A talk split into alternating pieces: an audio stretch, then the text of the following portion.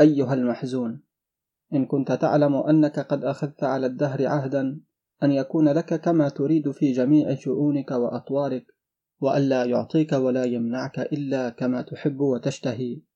فجدير بك أن تطلق لنفسك في سبيل الحزن عنانها كلما فاتك مأرب أو استعصى عليك مطلب. وإن كنت تعلم أخلاق الأيام في أخذها وردها وعطائها ومنعها وأنها لا تنام عن منحة تمنحها حتى تكر عليها راجعة فتستردها وأن هذه سنتها وتلك خلتها في جميع أبناء آدم سواء في ذلك ساكن القصر وساكن الكوخ.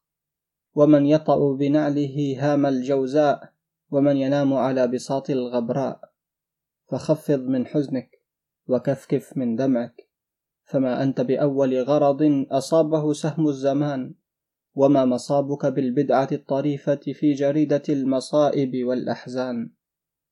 أنت حزين لأن نجما زاهرا من الأمل كان يتراءى لك في سماء حياتك فيملأ عينيك نورا وقلبك سرورا.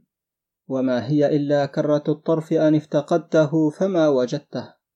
ولو أنك أجملت في أملك لما غلوت في حزنك. ولو كنت أنعمت نظرك فيما تراءى لك لرأيت برقا خاطفا ما تظنه نجما زاهرا.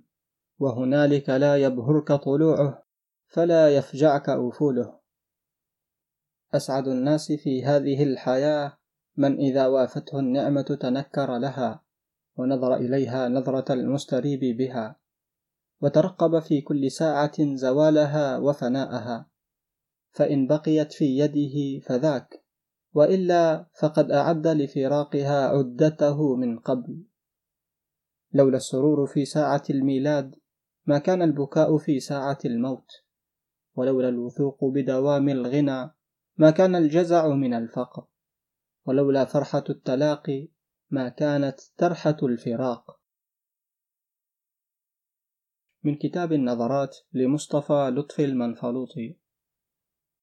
عزيزي متابع قناة كتب وروايات عبد الباري الطشاني.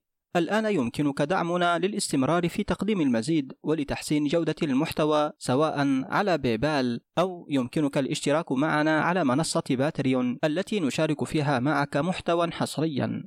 كما لا تنسى متابعتنا على منصات التواصل الاجتماعي. وللاستماع للكتب مباشرة تابع البودكاست الخاص بنا. ستجد كل الروابط بالوصف بالأسفل.